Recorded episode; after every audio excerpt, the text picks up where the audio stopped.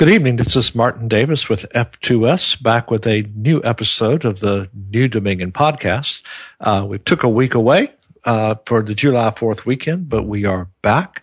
And Sean once again has bailed on us. Uh, Sean is out with a, a, bit of a headache tonight. Uh, we wish him a speedy recovery, but fear not. The ever popular, ever present, effervescent Megan Samples is back at the mic. Megan, welcome back tonight. Hi, thanks for having me again. Big shoes to fill. We'll definitely miss Sean, but I'm really glad to be here and get to talk to everyone again. So, well, we uh, we may have to we may have to fire Sean uh, if he uh, uh, you're, you you you you more than filled those shoes last time, and I'm sure you're going to do a great job tonight. And uh, we're excited to have you back, and glad that you're on the mic. We're also here with Corey, our sound guy, and uh, our fact checker extraordinaire, who has already threatened twice tonight to shut us down if things go out of control. Yeah. Uh, so, so be on the lookout. Uh, and finally, here in studio with us tonight is a very special guest, uh, a good friend of mine uh, who I've gotten to know the last couple of years, Mr. Dan Maher, at the Fredericksburg Regional Food Bank. Dan, welcome to the show. I appreciate it, Marty. Great to be with you. Great to be with Megan. Good to be with Corey. It's uh, going to be a great night, I know. It absolutely is. So let's start off a little bit and just tell us a little bit uh, about what the Fredericksburg Regional Food Bank is and what your role with that organization is and how it works and give, give people a little bit of the scope of the work that you folks do. Yeah, that's a great point. The scope is very important and often undersold in the community. Uh, yeah, I'm the president CEO. I'm very privileged to have that role. I've had it now since uh, January of 2021. So I came to Fredericksburg in the midst of the pandemic. Uh, I'm a Virginia native, but I had been working at a Feeding America Network food bank in Texas, Beaumont, Texas. I've been there for seven and a half years. And Feeding America is the connective link between the work I did there and the work I do here. Uh, because the Fredericksburg Regional Food Bank is the Feeding America food bank for this region. And the region is defined by Feeding America in terms of carving up the nation into 200 territories and the territories that are assigned to the Fredericksburg Regional Food Bank include the city itself, and then the counties of Caroline, King George, Spotsylvania, and Stafford, and a little sliver of Orange, the Locust Grove zip code of Orange. So, what we're responsible for as a food bank is to solicit, gather, organize, and redistribute across the community food supplies and other resources for the benefit of those who are facing food insecurity. Food insecurity is defined as someone who lacks the wherewithal to have healthy and active lifestyle through the food that they can self supply. So our real mission is to reach out and distribute that food to anybody in the community at no cost who faces an issue of being able to be self sufficient in their food supply.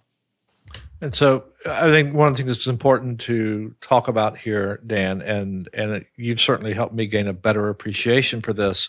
When we talk about food insecurity, we're not just talking about, um, uh, people who are obviously struggling with food, maybe the homeless people that you see, uh, maybe when you're in the grocery store and you're behind people who are using the WIC program or something like that. Um, I mean, we're talking about middle class families, are we not? We really are. And and I think often the picture that people can paint in their own mind is the only people hungry in my community are those who are bold enough to be out there standing with a sign that says anything helps or, you know, will work for food, those kinds of uh, things that we seem to see on the street corner from time to time. But those are the people who are bold enough and humble enough to admit they're hungry. There are many people who go around facing the lack of food in their lives as a daily consequence. And yet we would think of them as our neighbor. We would think of them as somebody who's gainfully employed. We would think of them as somebody who's got great dignity and nobility because they do. All those qualities can be present in people who are facing food insecurity. It is not something that is obvious to the naked eye. So where we find ourselves as a food bank serving is often about 30 or 40% of those that we're helping just are above that SNAP or the poverty line, and therefore they really don't have a safety net other than the resources of the food bank and the agencies we work with. So, to the government's mind, they can be self sufficient, but in reality, they can't be. And that's where the food bank and our partner agencies really step in to try to fill that void. Yeah, I think that I appreciate you really sharing that point because I think people do kind of have this image in their mind of what even poverty looks like, but certainly food insecurity.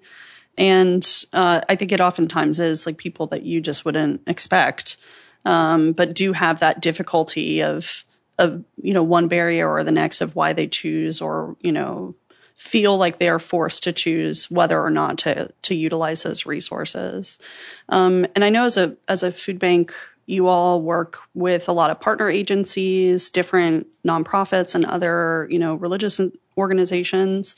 Um, could you share a little bit about what that process looks like? I think people also kind of have an idea in their mind of what the food bank is, um, but the the program is is very extensive and works with so many different agencies that I think people wouldn't even think of. We'd love to hear a little bit about that. Yeah, that's a great question, Megan, and great point. I mean, I've been in the food banking world for 10 years and I'm constantly learning because it is an evolving field. It's an evolving industry in its own right to some respect. And it has to be nimble and responsive to the circumstances, be they economic, be they during the pandemic health conditions, you know, whatever the climate of the culture is at that time, food banks have to be able to be nimble and responsive because people's needs change. And so, to the point of what leads people to come to the food bank and, and want our help, I, I think that right there is a starting point for people's misconceptions sometimes. Food banks, because of our scale, are really basically giant warehouses for our community that are responsible through our team of staff and volunteers of building community synergy to generate large scale donations of food products, large scale donations of money, the ability to put infrastructure into place that can distribute the food that comes to us, that can uh, you know work with the retail community to pick up food from them and repurpose it. All those kinds of things are missions of the food bank. So a mantra I've always had since I've been in the food bank world is this is the community's food bank. It's not our staff's it's certainly not mine. It really requires the community to um, embrace and understand that this food bank is a community asset, a community resource. So we thrive on partnerships. And many of those you might know as major organizations, say like Salvation Army or Catholic Charities, who are involved in the space of working with those who are facing food insecurity and other kinds of needs. But many are smaller faith based communities or smaller organizations that are very volunteer driven, and they become the boots on the ground that work with those who are coming facing food insecurity and asking for help. And then they leverage the resources that we're able to gather from the whole community, and in fact, sometimes through Feeding America from the whole nation to redistribute within our local community. And that really is vital that we're part of a community. So let's talk about the, the scope of that community. And I want to drill down just a little bit. We were chatting before we got on the air tonight. Um, I live um, just off of Gordon Road in the Chancellor area district, and there's a, a community church uh, that's oh, I guess less than four miles from me, Chancellor Baptist Church, uh, which is really one of the larger uh, places for uh, distributing food with your food bank. And there's a, a, a, a, man there, Tracy Bailey, who's heavily engaged in that work. And we were just talking about Tracy. He, he's a real powerhouse. Uh, he, the guy is just incredible. The energy he brings is amazing. And I know that I have watched that program over the years go from uh, a very small sort of local thing where Tracy would like literally go to the food bank and kind of grab what he could grab and bring it back to a little bit more organized where they've got computers and they're checking people in to now they're putting out cones every Wednesday and they're directing traffic and people are flowing in. And it's a, it's a, it's an impressive thing to watch. And it's easy though to look at that and go, wow, we must have a real handle on this problem. But as I recently learned at an event that was hosted at the, at the food bank, uh, you know, there are complications even with that, right? There are, there are complications with food storage. So if that church gets a delivery on Tuesday night for Wednesday of fresh foods, where do you store the stuff? Uh, for people who may live further out in more rural parts of Spotsylvania or Caroline, um, who don't have ready access to bus lines and don't have car transportations? How do they get to the local church three miles down the street to pick this stuff up? Can you talk a little bit about the difficulties uh, that, that still confront you that you still have to kind of wrestle with and deal with? Yeah, absolutely. And you have landed on why food banks need to be nimble and responsive because it is a challenge constantly to overcome some of those infrastructure barriers that the community can recognize, but often has a hard time solving. Uh, so I'll start with the transportation barriers because, in many respects, it's a challenge for us as a food bank to try to get the distribution of food into the right communities. Uh, you know, we can't be all things to all people, unfortunately. And so we have to pick and choose. These are going to be the locations where we establish partner pantries, or these are going to be the locations where we do mass distributions to the public because we're trying to do what we can to get into neighborhoods and into rural communities because, as you say, oftentimes those who face food insecurity lack transportation access or they lack reliable transportation. And so it's so easy to perhaps think of food as accessible at a grocery store, but what if you can't get to that grocery store? What if you can get to the grocery store, but you can only bring home a bag of groceries because the bus line is your way to get home? You know, so there are many limitations that people face that often we can be blind to. And so the food bank's responsible for trying to overcome those barriers.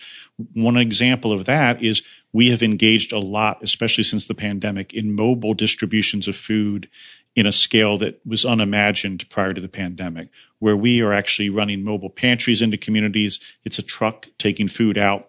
We establish a designated spot where we'll meet people and we offer food from that truck. Similarly, we do what is called pop-up distributions. A truck goes into a community, not in a recurring, predictable way that mobile pantries operate, but on an as needed basis. When we become aware of a community that's really struggling, then we will have a pop up distribution to get into that community. So, those are examples of our mobility, trying to overcome transportation issues. The question you asked about Tracy and his church as an example it's one thing to have the food, it's another thing to have the channels of distribution. We're a, a large warehouse. In fact, we operate two facilities. So, we have massive volumes of food, but the people we're working with to get it out are often churches that have constrained budgets, things of that nature, they can afford maybe a household refrigerator as their pantry chill. And so, how do you store that food and get it out to people when you don't have the resources? And so, Tracy's question was Can the federal government do more to help make sure that not only do they supply food to food banks, but do they supply resources that help the food banks and their partners have the distribution infrastructure that makes it possible to connect that food to people. Yeah, I think a big uh, a big part of that too uh, that that I think maybe the general public is not aware of is just the amount of research and kind of data acquisition that uh, the food bank and programs like Feeding America really engage in. Um, and so the first time I met Dan was actually at a continuum of care general meeting where he was sharing some information about some data tracking, food insecurity maps, and things like that. Uh, and I think, you know, anytime you're working in uh, any type of like advocacy role, having access to that data is so important for terms of funding and accountability, like all the pieces that go with that. Um, so I was wondering if you wouldn't mind sharing a little bit about kind of what that process looks like and how how that data really helps inform how, as an organization or an entity, you all create the mobile pantry programs or you know the all of those things to address those logistical needs. Yeah, what you're referring to, Megan, thank you, is the uh, regional hunger map. And we developed that actually as part of the Hunger Action Coalition for Planning District 16. Based on my role at the food bank, I'm privileged to be the chair of a broader coalition of organizations, not just the food bank, but others like it, that are in the hunger fighting space. And so, as one of the outcomes of that coalition forming, uh, a regional hunger map was developed, which is largely driven by Food Bank and Feeding America data. So, as a food bank, we serve upwards of 30 to 45,000 people a year in the territory that we cover. Um, And so that creates a lot of awareness of the neighbors that are out there and the needs they face, creates a lot of awareness of where people are coming for services. And then Feeding America overlays in a, a more generic way, but a powerful way, the national map and takes county and census level data and does some basic research and calculation on what does food insecurity look like in these particular zip codes and census tracts. And so they produce an annual map, which is called the Map the Meal Gap. And what that does is it speculates based on strong estimates and surveys and data about things like unemployment, poverty rate, uh, things of that nature. What does food insecurity look like in a given county and a given part of that county. And so the combination of that data allows us to really look at our region and identify okay, where are there agencies that are already strongly serving? Where is there a deficit of access for people? Where are the highest needs? So that clearly, even if there's multiple sites they could go to, maybe they need more sites. So that allows us to be strategic and make decisions about where can the services of the food bank and our partner agencies best be deployed? And, you know, data's a, a friend in that. So I think one of the more interesting programs that I've seen develop in the recent years, um, uh, my wife and I are frequent visitors to farmers markets. Uh, as a matter of fact, during the summer, that's pretty much is where we do our shopping. Um, and farmers markets, quite honestly, like any other place you buy food, are not cheap. Um, uh, I never cease to be amazed. I pick up, uh, you know, a couple of bags of things at the stand, and, I, and I'm in my head, I'm thinking maybe ten or fifteen dollars, and I walk up and it's thirty, and you're kind of like, whoa, okay. Um, but uh, but it's tough to beat the freshness of the food and the flavors and the qualities, and the people at these farmers markets are so helpful. So you see things that I I don't know, and I and I'll ask the farmer uh, or, the, or the person who's working for the farmer, you know, what is this and how do I use it? And they'll give me recipes and they'll do all these wonderful things.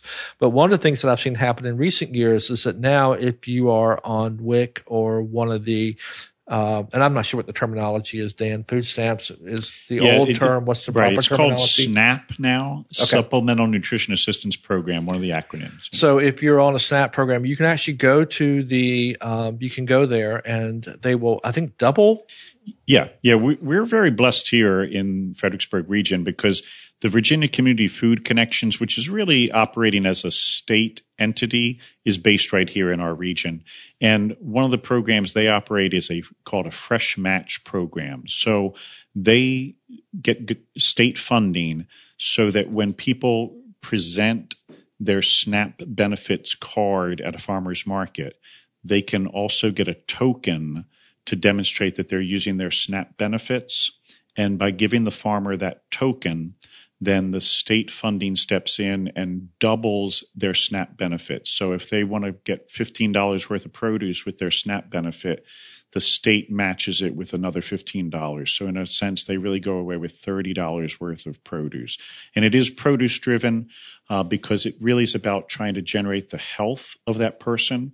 That is a real element that Feeding America and the network is engaging in and statewide the seven food banks of Virginia are engaging in is really an investment in recognizing that health and health support is just as vital as supplying volumes of food. You can supply a lot of food, but if you can't support the person's health, then sometimes that food works against them.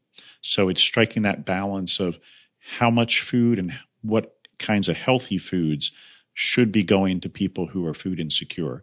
And that's a, a, real dimension that food banks are focused on right now.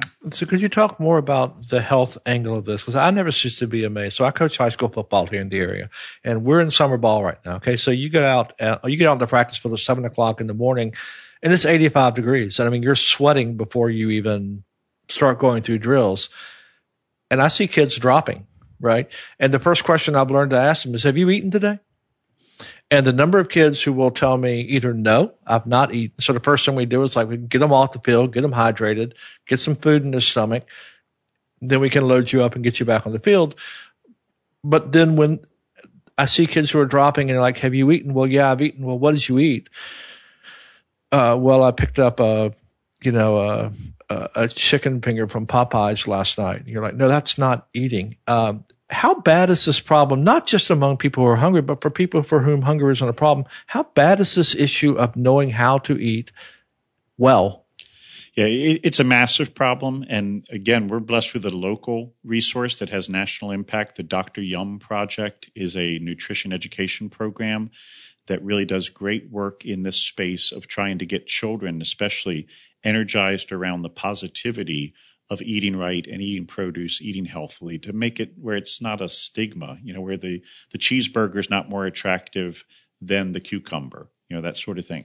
So, um, you know, in that regard, I probably can't quote you stats or numbers about the health aspect, but I can assure you of this that when people are not eating healthily, one of the main consequences of that is obesity and diabetes and chronic health conditions. And when you track those kinds of numbers, and some parts of our region have some of the higher ones in the state, that's an indicator right there that people are lacking access to adequate nutrition. So those become telltale signs to us that, okay, these are areas where we got to supply more healthy products and produce and things of that nature. Uh, now, you, you, mentioned the football players.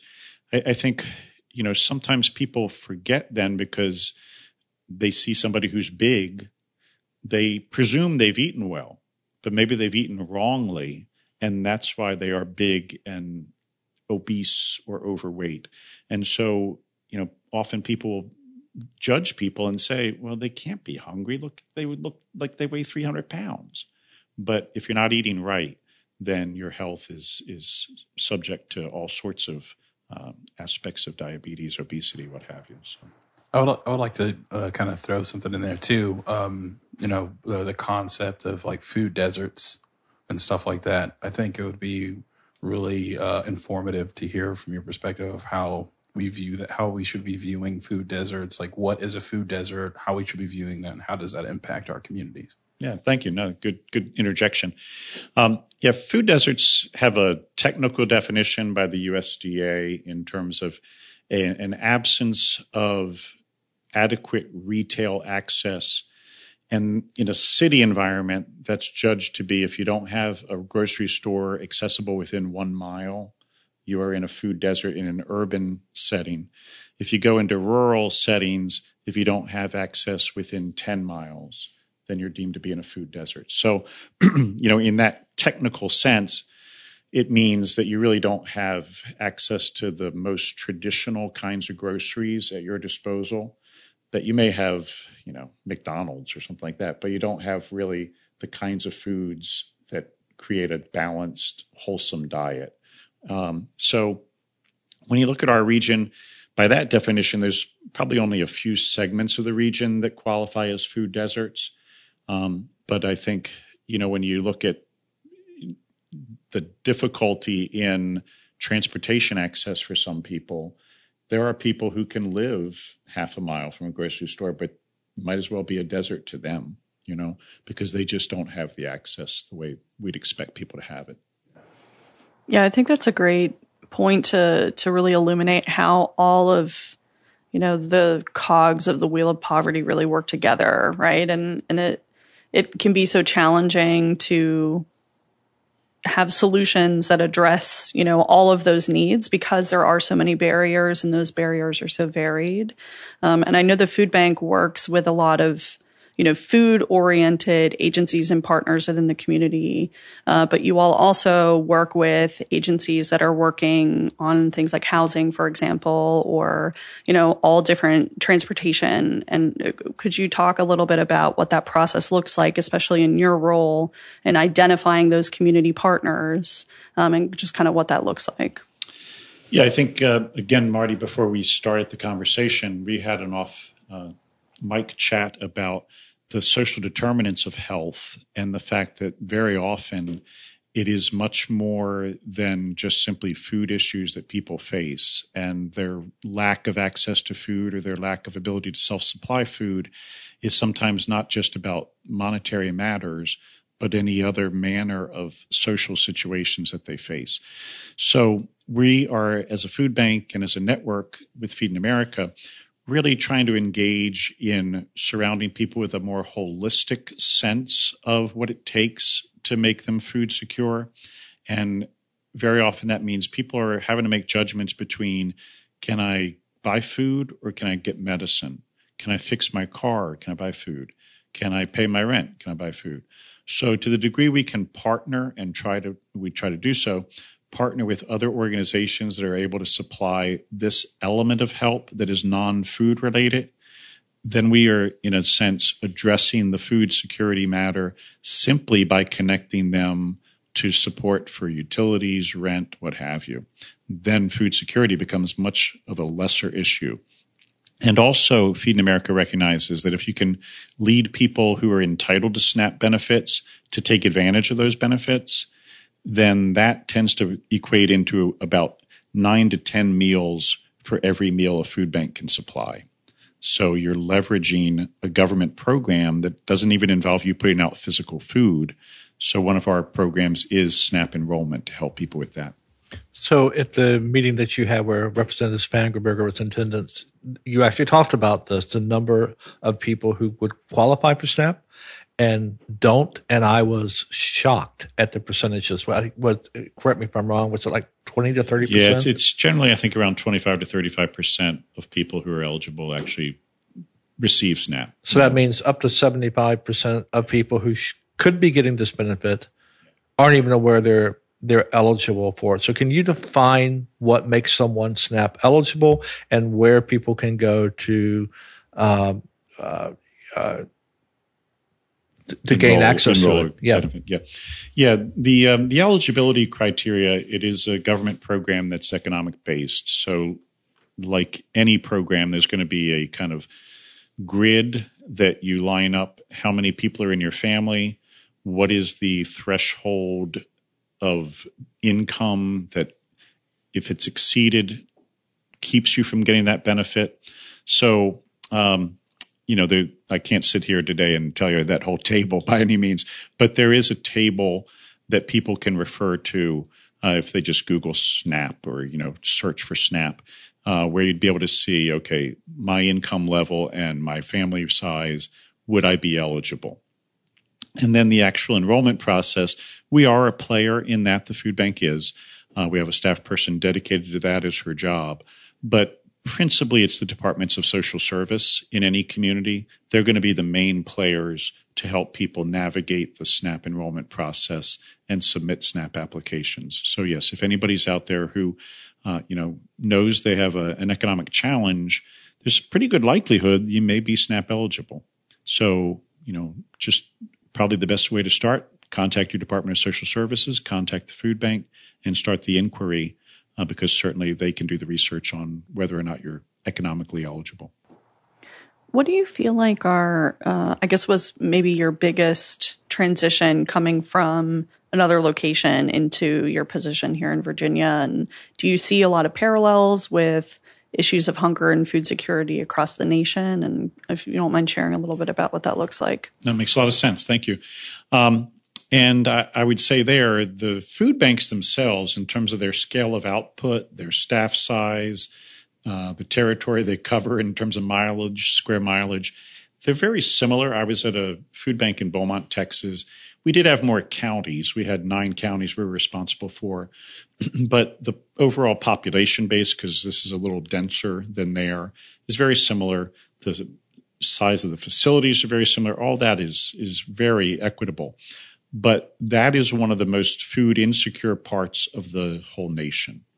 Uh, in that area, we faced about one in five people being food insecure, and about one in three, sometimes 40% of kids being food insecure. It was very sad to see those communities, very rural, other than the city of Beaumont itself, and just heartbreaking to see how poverty and unemployment just ravaged that region. So comparatively then we're much better off in this region than where I came from uh, and got my start in food banking. But I would say this, I think the numbers, even though we're much better off, still would surprise people. You know, there's one in 16 people, so about six and a half percent of the population for our region is food insecure.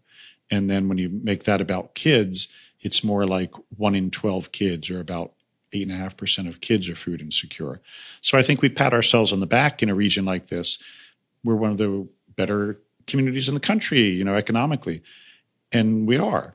But for that to be the story of one of the better economic communities in the country really kind of says something about the challenges we face as a nation. We've talked a lot about uh, faith-based communities and the work that they do, and, and and certainly uh, you folks probably couldn't even go if it weren't for the work that these faith-based communities do. What about the schools themselves? There's a rising discussion, I know in Spotsylvania, especially about homelessness and poverty among students. I can tell you from having taught in Stafford County, which is a county that most people around here, if you ask them, you know, Stafford, well, that's the rich county. There's lots of wealth there. And I can tell you, there's a lot of poverty in Stafford, and it was not uncommon. I remember the, uh, the second week a woman came by and she had like four bags of snacks type stuff, and just handed it. I'm like, I don't need this. What am I going to do with this? Right? She's like, Oh no, these are for students. And I'm like, Well, then do I pass them out? What do I? She said, No. She just put them in your drawer. She said, people will come to you. And sure enough, about a week later, as some kids got to know me, they would find a quiet moment and they'd walk up to me and go, Mr. Davis, um, you got anything in the drawer there? And I'm like, yeah. And I pull it open. I say, well, what can I take? Get whatever you want. Um, and, and you begin to realize that may well be the only time they eat today outside of school food. Um, talk about the role that schools play and, um, and, and some of the partnering programs that you're doing and, uh, maybe where you're trying to develop some things there because it's becoming a real issue in schools. Sure. Yeah, schools are vital partners and are ready made partners in the sense that families are already going there. They trust the schools. And sometimes that's the barrier with faith based organizations is if somebody's not a member of that congregation, they're maybe a little skeptical. If I go there for food, are they going to try to convert me? Are they going to try to tell me that I'm a horrible person? You know, so um, that can sometimes be a barrier that schools tend to not have to face for families. So schools operate federal meal programs for breakfast and for lunch, and kids can be el- eligible for free or reduced meals based on their income level. And many families use those programs as a primary way to feed their kids, at least two meals a day. So schools have a vital part and they get those commodities apart from us. They're coming directly from the federal government. But we interject ourselves into schools in a few ways. One would be sometimes after school snack programs because there aren't federal commodity programs for snacks and you have kids hanging out for athletics, you have kids hanging behind for extracurricular activities. And so, you know, they're youth. They get hungry as four o'clock rolls around, as 4.30 rolls around. And so to have an after school snack program can be very helpful. And we supply some of those. During the summer, summer feeding is a huge aspect because when those federal meal programs go away, families suffer during the summer from hunger more than any other time of year. People often assume it's the holidays because they think of themselves as having big celebrations and big meals at the holidays. And it's great that people want to take care of families at the holidays, but families would much rather have you help them during the summer. And so our summer feeding program, for example, in, in recent years has just mushroomed because of the pandemic and inflation and the impact those have had. When I got to the food bank a few years ago, they had just started building toward a record summer program of 32,000 meals fed to kids during the summer. That was in the midst of the pandemic. The year after that, last year, we served 64,000 summer meals. And this year, though we're only about halfway through the program, it looks like we're going to easily exceed 100,000 summer meals. So the demand when families face the summer is truly exacerbated.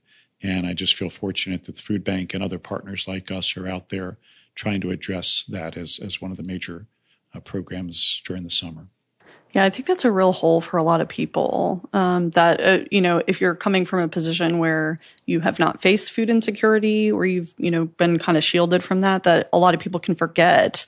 You know, when school is out, kids are not eating school lunches, school breakfasts, and you know the the impacts of that food insecurity really you know echoes all throughout the school year. You know, just based on how kids are performing in school, their you know ability to focus, things like that, and it it's yeah, it's really illuminating to hear the numbers, especially you know as it continues to grow and those challenges you know become more and more widespread throughout the community. When I uh, was in college, my first internship actually was at the Blue Ridge Area Food Bank. Um, and I got to work on some summer feeding programs. And so I learned a great deal about that. Um, you know, how it was impacting people in that region, which is more rural. You know, it's similar to Fredericksburg region. Um, yeah, and it was just really illuminating, you know, and so I appreciate you sharing, you know, some of the information about that. And if uh, if people are looking to support the food bank or support what you all are doing, how can you know people be a good partner to the food bank and the agencies it's working with? They can get on their computer and click away at fredfood.org. That's our website. That, that, that's a great starting point. You know, you don't even have to leave your home to make an impact. Um, and the reason is because modern technology. We have so much at people's fingertips through our website. But the things I'd highlight to them are you can donate directly to the food bank financial contributions by fredfood.org. You can organize a food drive by going to fredfood.org. We have virtual food drives there where really what you're doing is making a monetary donation for specific kinds of food purchasing. And that makes us more nimble rather than you having to go and gather canned goods or organize a church food drive or something like that. Sometimes just having the synergy of, okay, how do we support the food bank? We're going to give $2,000 and let them buy $2,000 worth of food. Our purchasing power is far superior to yours based on our scale and our ability to really know what we need for our inventory is obviously much more insightful than than the general public's own knowledge of it. So, uh, food drives, the traditional form, though, we also can help people with through our website because we indicate there what are the typically most needed foods to kind of guide them to the food drive. So if they do want that old fashioned experience, I suppose, of tangibly handling the boxes and the cans and making that donation directly. We still love that. And they can do that by going to fredfood.org. But most critically, it's our volunteer base. Right there on our website, you can find all the volunteer opportunities that are offered by the food bank. You can find when those shifts are. You can see how many people are needed for that shift.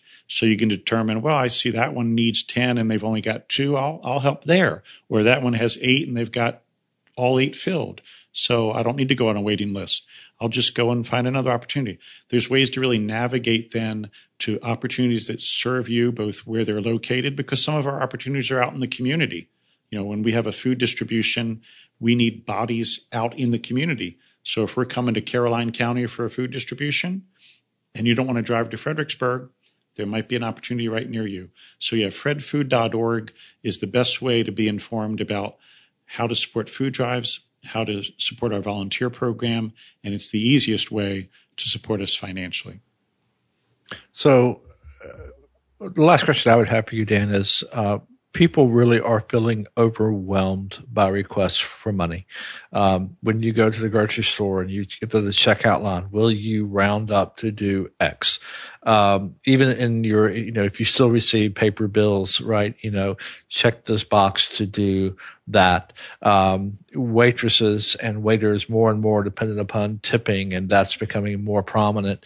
Um, you know, places where typically you would tipping was thought of as you know, I do this when I go to a nice formal sit down restaurant and now it's McDonald's. How much are you going to round up to do this? Uh, so we're being hit from lots of sides with this issue. Um, um, Fred Food clearly is the most direct way to do that.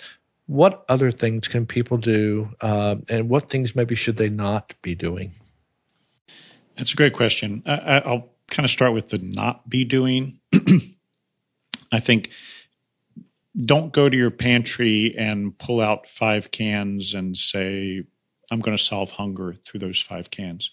You know, I think community synergy is more important.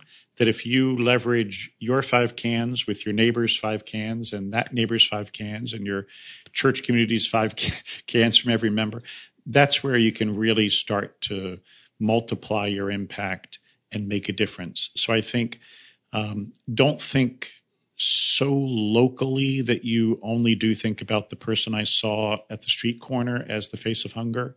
Think more globally that in a broader community that a food bank serves, there's tens of thousands of hungry people who are going to need to get these resources. And then I think another way to help that I haven't highlighted is advocacy.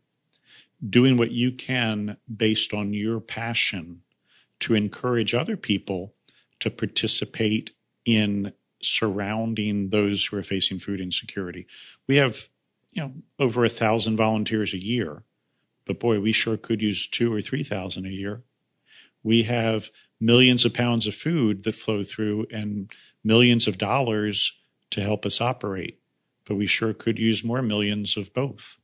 And so I think, you know, just really thinking about how can we ask others to get involved? How can we encourage our legislators to take positive action to address hunger issues? That's very critical. And this year is a, an important year for that. Every five years, Congress reviews the Farm Bill, it's called, which really is kind of like the funding for all the federal food programs. And so to reach out to your legislators, and say, hey, I'd like you to support some strong funding for the farm bill. It could be that simple. And they legislators get it. No one's against feeding the hungry. It's just they parse it very differently sometimes about what programs are best to accomplish that goal. But yeah, it's it's the one issue that I think unites our nation in Congress. You know, there's going to be positivity about hunger issues and addressing them. It's just a matter of how and hearing from you how to do it can help them. And we're very fortunate in this region. Representative Spanberger sits on that committee. Uh, it's a very powerful player in that committee and is uh, a good person to reach out to if you want to uh, work on that advocacy angle. Yeah, she's the lone Virginian in the whole of Congress with a seat on an agricultural committee. So very, very powerful aspect for us. So, Dan, this has been a great discussion. A lot of very heavy issues, uh, very humbling sorts of issues, and uh, we appreciate you taking the time to focus us today. I do want to break us out a little bit uh, and kind of lift the spirits up a little bit here. We always like to have a little bit of fun. Um, I, I, will tell you that I'm I uh, remain disappointed and frustrated that we are. I don't know how many episodes into our thing that we are. We're still waiting for Cuban cigars. Dan does not have a shirt pocket on his little button-down Izod, so I assume there are no cigars in our immediate future. Though I will tell folks that we have some guests coming up who I believe may be able to help us out, um, and so uh, stay tuned for those. Uh, among our future future guests. I do want to mention, by the way, next week we're going to have uh, Marci Catlett, Superintendent of Fredericksburg City Schools. Joel Griffin is going to be coming up at the end of the month, candidate for Senate. Uh, we also are uh, talking with Tara Durant right now about getting her on the show as well. So we've got some good folks coming on. It's going to be some, make for interesting listening and discussion but we hit all of our uh, guests, Dan, with a really hard question at the end of every episode. I hope you're ready. Strap on your seatbelt. Here it is. What are you reading? That's a great question. Usually it's ESPN. yeah, uh, Megan hit on it earlier uh, when we were talking that sometimes you just come to the end of the day and you need to go brain dead yes. So usually that's what I'm doing is just searching through the sports scores or a sports story or something like that. I, I was a sports journalist for a while myself. So, you know, it kind of comes easily to me to, to have an interest in it. So yeah. Um, but in, in terms of, you know, more consequential matters, um, you know, I, I guess, um, one thing I read recently was I'm trying to think what the title. It's a, it's a, a, book about the kinds of questions that should be asked. You being a journalist, you might know it. Um, I think it's and then what. something like that's the title of it. Uh, just It's not going to work turning the tables on me, Dan. yeah, I'm sorry. no, no, I'm sorry. but yeah, it's it take, takes into account the five major questions that everybody should ask in life, um, and and uh, it's just well done. It's it's clever, it's humorous, and um, you know it really kind of puts in perspective that if you simplify your life down to just a few serious pursuits, you're really going to thrive in life. Corey, are you still stuck in manuals? Please tell us you're reading something more interesting these days. Uh, right now, I'm not really reading much of anything. I'm running a few different projects, so I'm just kind of in the thick of the creative process, to be honest. We'll give you a pass. Megan, you're the more thoughtful of this duo. Give us uh, give us a good answer. I actually am also kind of taking a break from reading something heavy. I'm I also enjoy like crime novels, so I'm reading an old Kathy Reichs like crime novel and she's you know the, the whole premise of the TV show Bones actually is based on Kathy Reichs's writing, so it's about forensic anthropology and crime and murder, you know, mm-hmm. just light, just keeping it light, but just kind of taking a break from life. It's summer. yes, exactly. So I get to be the egghead. I, I was I was clearing out. Uh, you know, our our last child just flew the coop, so we are empty nesters now, and we've done a lot of home re- home renovations. We just bought some new furniture, which we have never bought new furniture in 38 years. And we just celebrated our 38th wedding anniversary on May 24th. Oh, congratulations. Congratulations. Uh, uh, excuse me, May 29th. Will there be a 39th anniversary? Uh, um, June 29th. My, I am, I, I am tired, folks. June 29th was our 38th anniversary. Sorry, sweetheart. Um, and, um, and so we, you know, we bought new furniture for the first time. But the biggest thing for me is I have thousands of books in my home. And so I have been sorting and pulling them out. And I'm taking to the beach with me on Saturday, uh, Willa Cather's Death Comes to the Archbishop. This is a favorite book of mine from back in the day. And the other thing that I am reading that I'm very proud to say is that I have the special teams playbook from uh, the University of Virginia from about eight years ago. And I am digging through that because in just about six weeks, I'm going to be on the sideline at Brooke Point High School, great. screaming, yelling, jumping up and down, and generally making an absolute fool out of myself on Friday nights. Uh, so if you want to see the non-egghead me, come watch me blow up at Brooke Point. Uh, it'll be a lot of fun. Dan, thank you so much for a great night tonight. Megan, Thank you. you did, as ever, a terrific job filling in for Sean. Thank you. Uh, and Corey, the man, the myth, the legend. What can we say? we we couldn't do it without you. Thank you so much for being here. Happy to be Thanks to all of our listeners for being here. We look forward to seeing you next week when we'll have Marci Catlett in house on the mic, uh, talking about public education in the city of Fredericksburg. Until then, have a great week.